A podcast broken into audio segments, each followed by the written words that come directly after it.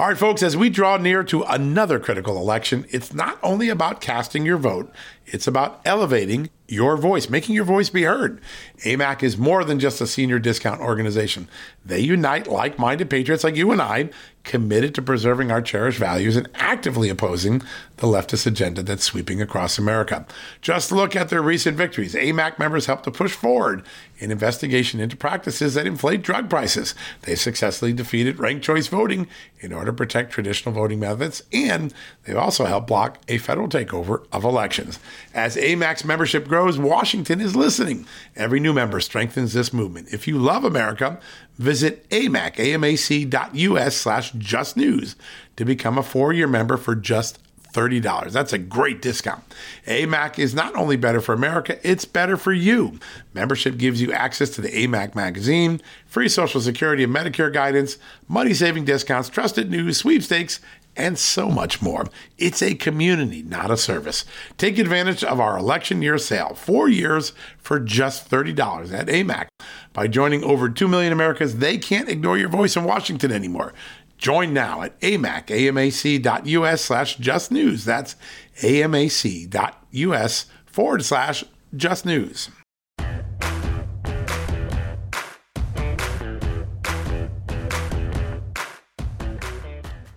Hello, America, and welcome to a new edition of John Solomon Reports, the podcast from justthenews.com, where we give you only the news, only facts, only truth, no spin, no opinion, no conjecture, no indoctrination, just information.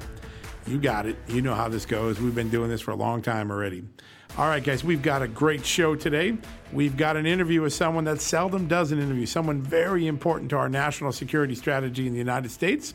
His name is Kash Patel, and he's the senior director for counterterrorism. He essentially runs President Trump's counterterrorism strategy and our efforts to get hostages back from hostile lands all across the country. You're going to love Kash. It's going to be a very newsy interview. In addition, he also used to be a top aide to Devin Nunes and worked on the Russia collusion narrative. He actually helped unravel it, and we're going to talk to him a little bit about that as well. We're also going to have some breaking news about Just the News. I'm going to tell you when we're going to launch. You're not going to want to miss that. And we're going to start a new feature each week, at least for the next few months. It's called nothing other than the Durham dossier. All right, I know you're tired of dossiers, but John Durham has got a big list of things he needs to resolve for the American people, and whether and if we're going to get accountability in the Russia collusion case. So I'm going to start with one of my early reporting on what John Durham is working on and what it could lead to. You're not going to want to miss that. But first, we must go to a commercial break. We're going to pay the bills, and we'll be right back. Don't forget, we're going to be with Kash Patel in just a few minutes, and we're going to do the Durham dossier. And you don't want to miss the big announcement about Just the News right after the commercial break. Deborah's home was stolen. No, I don't mean thieves stole stuff. I mean scammers literally stole her home. The FBI calls title theft one of the fastest-growing white-collar crimes. And this story is why you need Home Title Lock. Deborah says, criminals found the title to our home online and filed fraudulent documents claiming they owned our home. Wait, it gets worse. Deborah goes on to say, I was evicted from my own home and $85,000 in equity gone. Nobody believes you can get your home stolen this easily. This is why you need Home Title Lock, because no insurance or bank protects your home from title theft. First things first, go to HomeTitleLock.com and register your address to see if your home's title has been tampered with. You need to protect the legal title to your home so you don't end up like Deborah. Go to HomeTitleLock.com now for 60 risk-free days of protection. Again, that's HomeTitleLock.com. HomeTitleLock.com. All right, welcome back from the commercial break. A lot of times people ask, what can we do to support the type of reporting that we're doing at justthenews.com at John Solomon Reports Podcast? And the answer is, well, you can sign up for our emails on justthenews.com. You can go to Twitter and Facebook and follow us and consume our content there.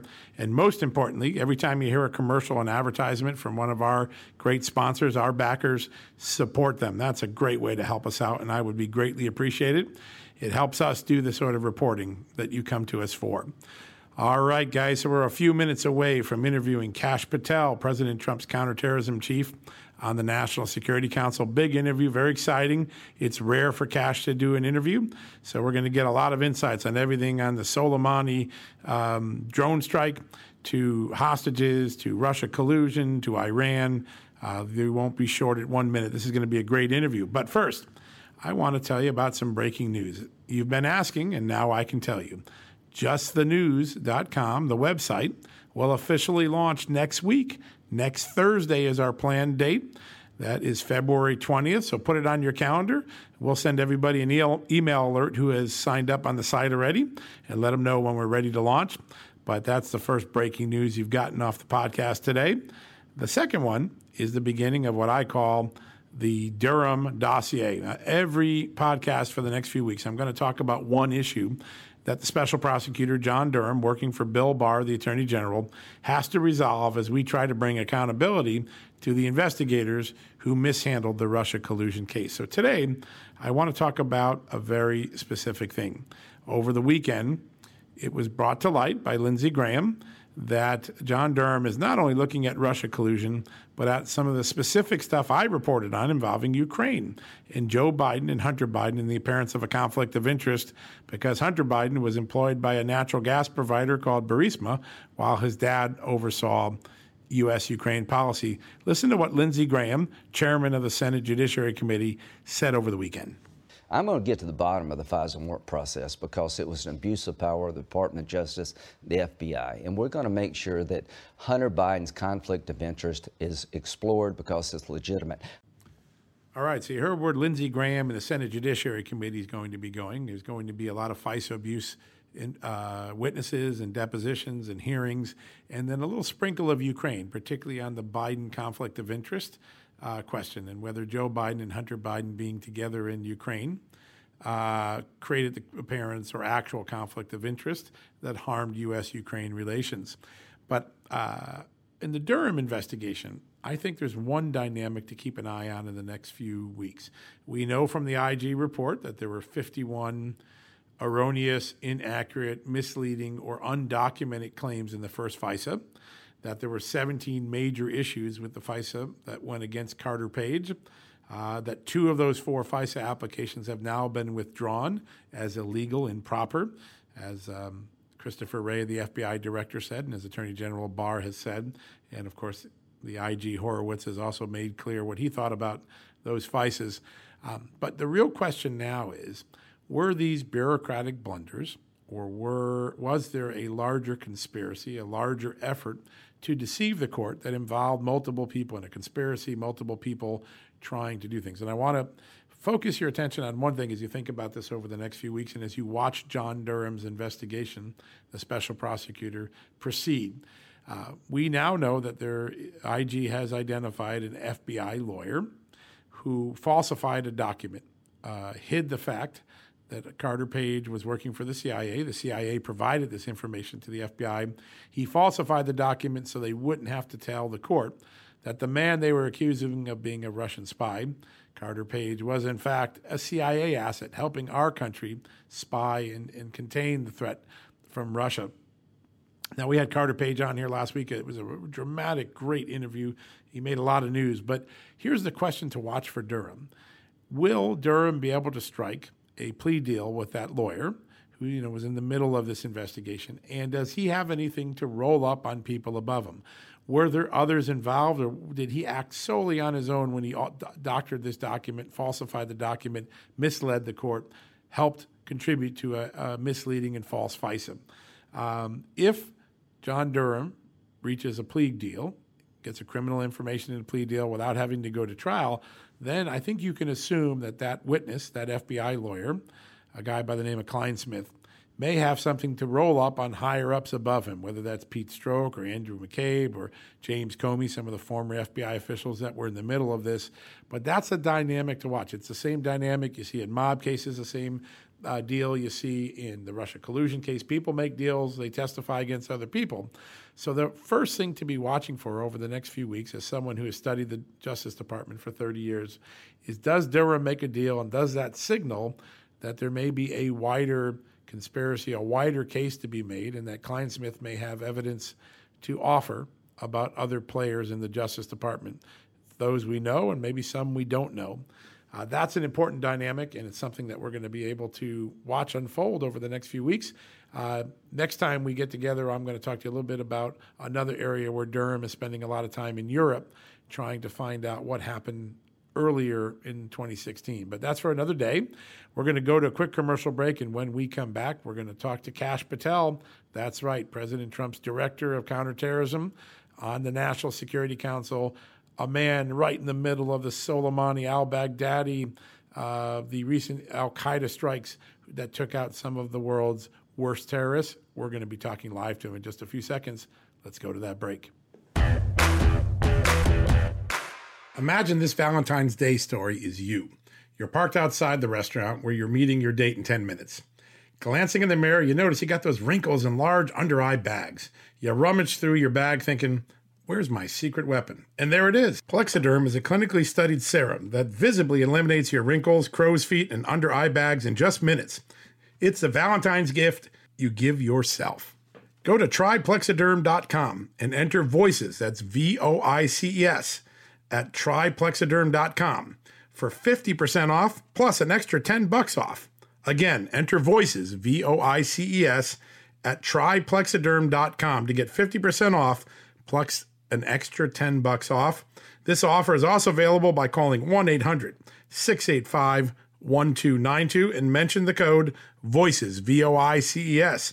Plexiderm is backed by a 30-day money-back guarantee, so get to my special discount. Enter VOICES, VOICES, at tryplexiderm.com. All right, everybody, welcome back. We are back from commercial break, and I am now lucky to be joined by none other than Kash Patel, President Trump's counterterrorism advisor, director, actually, on the National Security Council. Kash has had a remarkable career. He's a former federal prosecutor, decorated, done a great job there. He worked on the House Intelligence Committee as its top expert on counterterrorism and was a driving force in exposing the wrongdoing of the Russia collusion delusion that we all suffered through the last 3 years. And most recently, he's joined the National Security Council now, where he oversees both terrorism strategy and helping get American hostages and prisoners back on safe ground here in America. Kash, welcome to John Solomon Reports. Hey, John, thanks so much for having me. It's quite an honor to be considered to have a chat with you on such a successful show. You've done some of the best reporting for this administration, some of the most accurate, and you've been the most dogged. You've taken a lot of heat, and we can't thank you enough for letting us communicate our message to the American people. Well, my mother said if the kitchen wasn't hot, she wasn't cooking, so I guess we'll have to be happy with that, huh? So, I'll take it. And you have too. I mean, you have a couple lawsuits out there, and you've been maligned by a lot of people, only to be vindicated when the Russia IG report came out recently. So, congratulations on that. Thank you very much. You know, we're here to keep fighting for the president, for Ambassador O'Brien on the national security front, and we're going to keep pounding, and we're going to keep putting up some more wins. Well, you've already scored some amazing wins. We're going to get to some of those in a second, particularly on the counterterrorism front. But first, a lot of people don't know this, but in your role as the counterterrorism director on the National Security Council, you also help bring Americans home who've been held hostage or held prisoner in hostile countries. And so we've had a tremendous record of success. By my count, I think we've had about 24 hostages and prisoners come back since President Trump took office. They range from everybody from the CIA officer Susan D'Souza to Caitlin Cole and her family, who were held in by the Taliban or by the Mujahideen in Afghanistan. We've seen releases in North Korea, Iran recently. I want to ask you, what has President Trump done differently, and what have you done that have sort of changed these dynamics and allowed so many prisoners to come home so quickly? No, that's a great question. And over here in the CT director, the counterterrorism directorate, as we call it, I'm fortunate to lead a team of about 14 dedicated intelligence and military professionals from across our government that cover down on everything, as you said, from al-Qaeda to ISIS to hostage affairs to counter-cartel and counter-narcotics and beyond. And so the president and Ambassador O'Brien have made it a cornerstone of American foreign policy to bring home Americans. It's really quite simple, and they've done it with more than just verbiage. And the president has been immensely successful in leading this charge to, as you said, return approximately 24, probably a few more than that, hostages and detainees that were being held wrongfully or taken from their families overseas. And I think the success is largely due to President Trump's consistent promise and delivering on the promise for the American people that he both campaigned on, that he's done since he's been president, and he just continues to deliver, and he inspires those that work for him to deliver for him. And that's how we do it. We know that, bringing Americans back to their loved ones is one of the highest priorities that we have here. And I think that's what we do every day. We come here and we take time and we focus and we say, how are we going to bring the next person home? And until we do, we don't stop. Now, we've done some prisoner swaps, a big change from the Trump administration, from the Obama administration. We know the Obama administration paid a lot of money to people in certain circumstances. Talk about President Trump's position on paying for hostages and how the clarity of message to those who hold prisoners is helps resolve these sort of negotiations. Well, that's a great point, John. As you know, President Trump has made clear that we are not paying ransom for hostages, and that message is only powerful if it is backed by action, which the president has consistently delivered on. It used to be that al-Qaeda and ISIS would capture American or hostages around the world and ransom them, and most countries would pay them. What I think these captors, including the Haqqanis, have learned is that if you take an American, you're not getting one penny from the United States government. So it is one, an immense deterrent at taking Americans overseas. So that number has dramatically decreased, which is great for us under the president. And two, I think that these these terrorist organizations and these criminal enterprises have learned that there's no point in taking American hostages anymore. Because you're not going to get anything for them in return except a giant target on your entire organization. And then you'll have the full weight and force of the United States government driving at you. Well, that's a great point. And when I was the last time I was with the president, he said something. He said, Cash doesn't get to sleep until all of our people come home. And so there are still some. And I think he really meant it. So I guess you must be pretty tired. But we still have some hostages overseas. And I want to ask you about a couple of them that come up a lot in news reports. The first are the Namazis, the father and son team in Iran. Can you tell me, they're both Iranian Americans, and I wonder if you know, has there been any developments, any optimism there about possibly getting them released from Iran? One of the things that we take immense pride in is reaching out to the loved ones of the folks like Namazi and others that are held overseas, and try to engage with them on a regular basis. And the president and the ambassador have taken immense time to make that a priority. So I've had the privilege of meeting so many of these great people and their families, and it really drives it home when you can see the impact of a lost loved one who's overseas. And the constant message from a lot of these families has been the prior administration turned their backs on them, and this one has not. And they I'm not going to get into names, but they've told me in private settings that has been a consistent theme. So we are driven by that optimism, and we are continuing to fight for all of those that are held overseas. Now, as to ongoing matters, I'll leave that, of course, to the president and the ambassador to get into. But I think they know, and the American people should know, we're not stopping. As you said, we're not going to go to sleep until we get them all. Well, there's one family that hasn't slept well for a long time, going all the way back to 2007, and that's the family of former FBI agent Bob Levinson, the longest-held known American captive. What do we know about him? And during the recent negotiations where you were able to bring a few people home from Iran, that was a big win. Did we learn anything at all yet about Mr. Levinson's plight? And you're absolutely right. Bob is a great American, served his country in the FBI, and on other matters, and was taken and has been away from his family for far too long. And we are, you know, Bob is always at the forefront of matters dealing with the Iranians. It's never something that we shy away from. And we have, you know, we are always learning new avenues and new ways to approach the Iranians.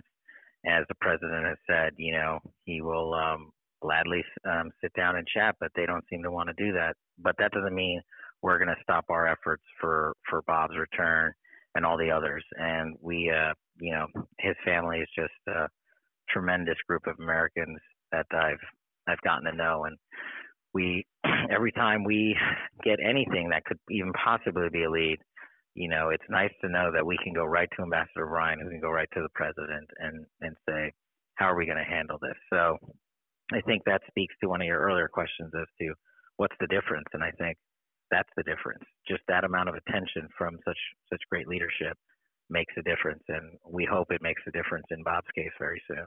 Now, last week, switching to counterterrorism for a second, big strike, big win. The leader of al-Qaeda in the Arabian Peninsula in Yemen, Qasim al-Rimi, killed by the U.S. forces. Big, big win. Talk a little bit about how that changes the dynamic of terrorism, how it changes the dynamic in Yemen, and what it does for the situation in Yemen where civil war has raged for a long time. Thanks for bringing that up, John. I mean, that is a big part of what we do here under the president and Ambassador O'Brien. And it speaks to, again, a consistent theme of promises kept. The president has said, we are going to go after and defeat and destroy al-Qaeda and ISIS. Qasim al-Rimi was the Amir, as you stated, of al-Qaeda in the Arabian Peninsula, one of the most powerful al-Qaeda branches outside of the of their home place. He's also was one of the most senior al-Qaeda officials and Zawahiri associates. And Zawahiri is, of course, the leader of al-Qaeda and has been so right. Since bin Laden was killed. So to implement a win and take out someone such as that has reverberating effects throughout the al-Qaeda community, which is what we want. And every time we take one of these actions, the world is safer and there is more of a possibility for peace in countries like Yemen, which is one of the most difficult places to establish the reestablishment of a government in Sana'a and a peace process. We're working with our partners there. Taking out individuals like al-Rimi is a huge step. There's more to do, and we're going to continue doing it, as the president said. You know, we're going to still go after al-Qaeda wherever they are, and Yemen's just another example that, you know, most people probably can't find it on a map, but this administration has not forgotten about it. You mentioned al-Zawahiri. He was bin Laden's deputy for a long time, Egyptian physician, and sort of, many believe, the mastermind of a lot of the operational things al-Qaeda did, even when bin Laden was alive. Do we have any progress on trying to track him down? What do we know about Ayman al-Zawahiri almost 20 years now after the 9/11 attacks? Well, it's as you said, John, you know, Zawahiri is the leader and has been the leader of al-Qaeda for a long time. Just because the folks out in other parts of the media haven't, not you, but others haven't, you know, heard of him or brought him up doesn't mean we haven't been looking for him. I will say there are, you know, I can't get into any of the details, but we're always looking for, as the president has said, you know, the leadership of al-Qaeda. And that's not stopping. We have ongoing efforts across many different fronts. And, you know, we will continue to work for President Trump to deliver these types of defeats against global terrorism. And he is there. He's on the list, if not on the top of the list. And he is a big target for us. Yeah, I know a lot of people do in the counterterrorism world really would like to get him because he's been such an important player in perpetrating so many attacks. Speaking of a person that perpetrated a lot of attacks who's no longer with us, Soleimani, Iran's top general and its largest perpetrator of terrorism and responsible for thousands of deaths. You managed, your team and the military and president managed to take him out a couple of months ago. And there's been a mixed reaction, a lot of praise, but then also this unusual criticism from Democrats who used to be against Soleimani until the president killed him, and then they suddenly seem to be for him or sympathetic to him. There was an interesting quote that hasn't gotten any attention recently, and it's from the former Marine, or actually never former Marine, he's always a Marine, but the Marine who was formerly held in Iran, Amir Hekmati, someone that the president helped free from Iran. And he said, he praised the strike, and he said what concerned him most about it was the fact that the Democrats did not show political unity. And that I'm going to read an exact quote from him. The lack of political unity in America on this issue is endangering lives. Can you talk about that? Here's a guy that was in the possession of Iran, held captive, a hostage. He sees Soleimani killed. He's proud of it, and he chastises those who wouldn't support it. What sort of frustration or dynamic has it created that the Democrats haven't rallied around such an important terrorist strike? Well, I think that brave Marine said it best, John. I mean, you saw this replay with the Qasem Soleimani strike, as it did with the when we took out al-Baghdadi. Right. The Democrats, even in that moment, couldn't help in some of their media outlets heap praise and lavished titles upon this monster, this killer, this rapist, this terrorist. And Soleimani was no different, and if not worse. And so the president has consistently said that these types of situations should bring all Americans together, and we can't control what the Democrats are going to say, but we totally and fully embrace what that brave Marine said. And if they don't come together on this, then we're not sure what they're going to be able to come together on, because President Trump has just eliminated two of the world's most, unfortunately, successful terrorists of all time. And if that doesn't safeguard our interests, I'm not sure what will. But we should all be able to just put everything aside for even a moment and say that was in the interest of the homeland. And again, President Trump delivered. Yeah, that definitely was a big moment, as was the killing of al-Baghdadi a few months back. And I'm curious if you can give us a quick update on where we are in the battle against ISIS, particularly in Iraq and Syria. There's been a lot of activity, a lot of battling going on in some of the regions where ISIS used to be very strong. Can you give us an assessment of our war on ISIS and where we still need to go to finish the job? Absolutely. ISIS came on, after the decimation of al-Qaeda in Iraq under the previous administration, and they were allowed to flourish. And President Trump has come on to say we are going to take out ISIS. He has implemented his de-ISIS campaign that's led both by the State Department and diplomatic channels and the military, with ongoing campaigns in the region and our de-ISIS task force. And so even though we've taken out Baghdadi, which is a great strike, we unfortunately see ISIS popping up, in different pockets of the world, which is something we're closely monitoring. And also, if they should levy an attack on American interests, that will be not well received by the president and the ambassador, and I think we will answer with full vigor. But we are chasing them down, and they know it. It's not a secret, and that's why so many of them are in hiding. And if they're in hiding, we're going to find them, and we're going to take them out. And we are not going to stop on that front either. This task force has a lot of work left to do. They've had a tremendous amount of success in Iraq and Syria, as you've pointed out, with the wins that we've had. But we've some ways to go, and we're going to get there, with the president and 5 more years of his leadership. Now, a big moment occurred about a few weeks ago when the president announced his peace plan for the Middle East. A large number of Arab states stood behind him in support of this. The Palestinians, unfortunately, didn't engage yet. But I wanted to ask one of the side dynamics that have been going on in the Middle East that the media hasn't paid much attention to are all of these sort of regional side deals, the Arabs and the Israelis and Arab countries that used to be at fussing with each other, making side deals to try to make their relationships better.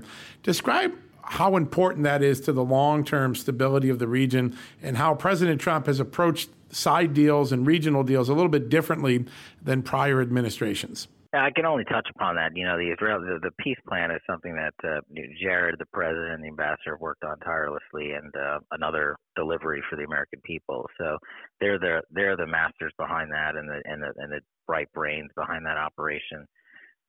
We see the reflections, as you said, when we deal with the governments of the Middle East, because one of the biggest things we have to deal with them is the counterterrorism matters. So those initiatives help on a parallel track for us to achieve success not just in the CT space, but to say we need, regional stability, we need regional security, and eventually global stability and global security. And so this idea is, as you say themselves, there are little wins that, people, don't necessarily hear about. But when we are in meetings with our foreign counterparts, be it here or be it overseas, those have tremendous effects for us to be able to implement counterterrorism measures more effectively across the Middle East. And we really appreciate the work of the community to allow us to have that space to succeed in. So it does have very good impact for us downrange.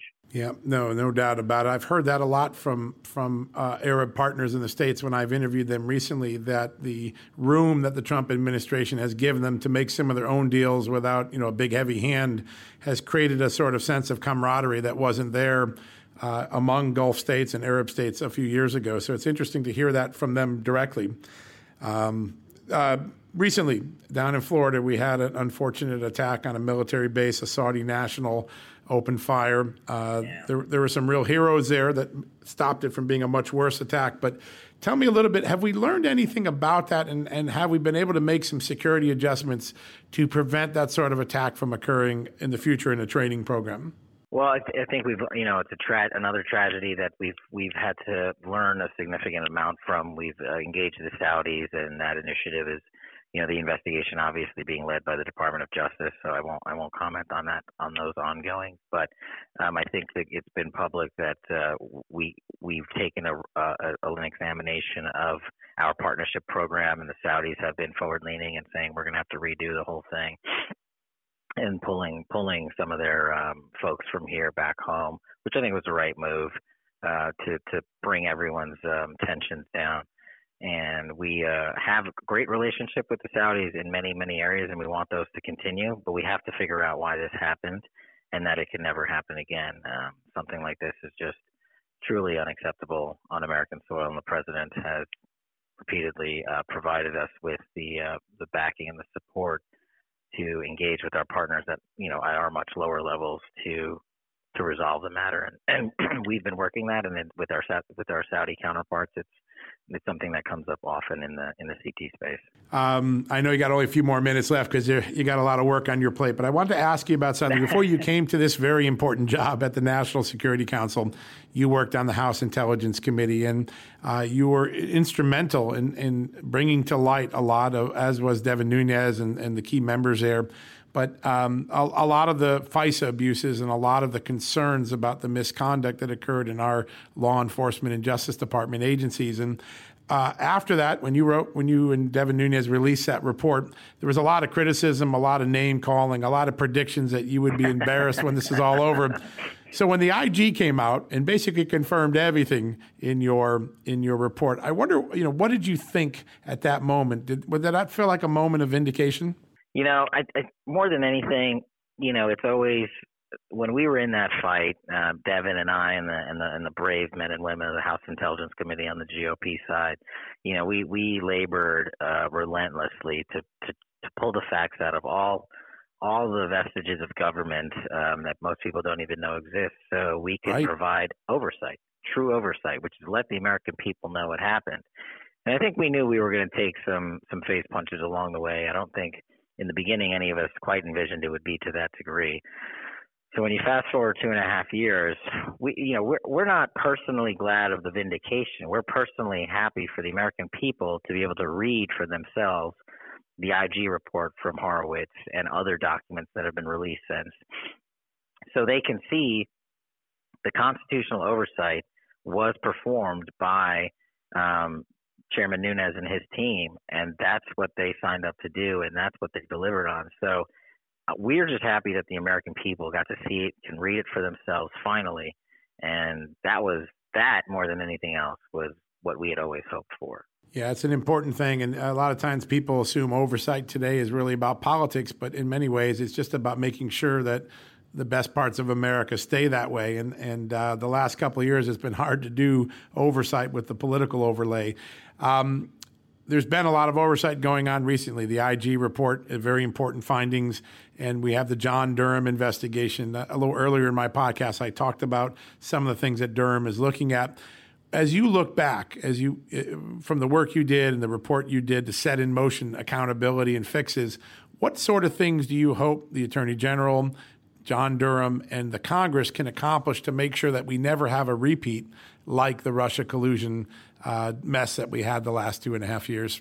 Well, I think you're seeing it, John. I'm not going to get ahead of A.G. Barr and John Durham because I think they're doing just a fantastic job for the American people. But as you notice, I think A.G. Barr just announced last week that any politically motivated investigations or investigations into political campaigns would have to be cleared through multiple levels of the Department of Justice that previously didn't exist. So that is a great example of how we would prevent this from ever happening again. As far as the major reformation of both the FISA court and the FISA process, you're right, that's going to have to be, a legislative-led fix. And many of the members that worked, if not all of them that worked on our team, have addressed that. I know Chris Stewart has a bill, a bipartisan bill to address the FISA court, which I think addresses a lot of the issues there, including having an ombudsman there and being just a simple thing as having a transcript, and certain other protective measures that we would hope. That's the circle of oversight coming to a full close.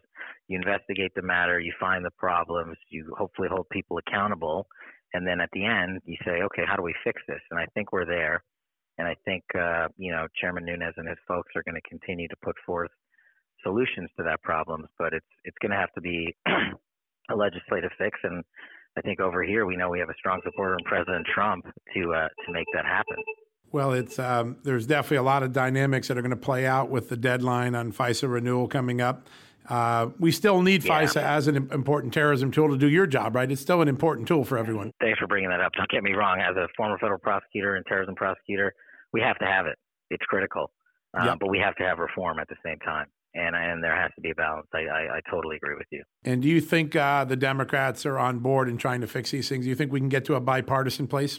I'm encouraged with folks that are still on the House Intelligence Committee saying that they are going to continue to push for those changes, and they're gonna work with the Democrats on doing that. Whether the Democrats come aboard, I don't know. That's just speculation, and who knows where they'll land there. But I hope they do. Come over and say, yeah, we need these reforms. That's awesome. It's going to be a very important time. They'll be keeping an eye on them. We'll be watching it at Just the News. Last question. You have a lot of things that are on your plate every day, Al-Qaeda, ISIS, all the Yemen and the hostages. When you lay awake at night and you're having trouble sleeping, what most concerns you? Is it Al-Qaeda? Is it ISIS? Is it homegrown terrorism? When you look at the threat matrix, where do you assess some of the higher threats facing America as we go forward? Unfortunately, the threat can come from anywhere. So I think it's just more generally what I try to avoid is, or what we try to avoid with the president is failing the American people when it comes to protecting the homeland and bringing loved ones home and safeguarding our border. So those are the things that we want to be able to say. At the end of the term, we did it. We did everything we could, and we achieved safety and security for the American people. So, failing is what keeps me up at night, unfortunately. And we try to have as little failure as we can. Yeah. There's not failure's not an option. And I know it's a cliche, but in terrorism, you never want that one fail. So that's an important part. Well, for those who know you, Kash, we know America is safer because you're in this job and working with the team that you are. So thank you for the time you spent today and for helping educate our listeners to what's on your plate and what's on the future of America. So good luck to you. And well, I'm hopefully have you back on sometime soon. Thanks, John. I really appreciate this. I really appreciate you taking the time to allow me a few minutes of your wonderful production here. And I hope to be back soon. All right. Sounds great. Have a good rest of the day. You too. Bye, John. All right, folks, that wraps another edition of John Solomon Reports, the podcast from Just the News. Before you go and listen to me again next week, do me a favor. Go listen to David Brody and Cheryl Atkinson, two of my amazing colleagues at Just the News. They have two of the best podcasts I've ever heard. I'm addicted to them. I have them on in my car, and I go to sleep with them at night on my iPhones, my iPad. It is definitely worth listening to. It's two remarkable podcasts, two great journalists, doing what we talked about, just giving you the facts and nothing else. Until next week. Have a great weekend, and we'll be back with John Solomon Reports on Tuesday.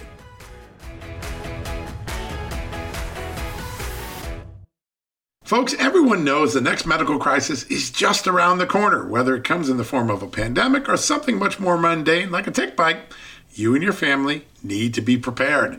That's what we learned from this last pandemic, right? That's where the Wellness Company comes in. You know the Wellness Company. We have their great doctors like Dr. Peter McCullough on all the time on our shows. The Wellness Company and their doctors are medical professionals that you can trust, and the new medical emergency kits are the gold standard when it comes to keeping you safe and healthy, and most importantly, prepared. Be ready for anything. This medical emergency kit contains an assortment of life-saving medications, including ivermectin and Z-Pak. The medical emergency kit provides a guidebook to aid in the safe use of all of these life-saving medications, so you know what you're doing.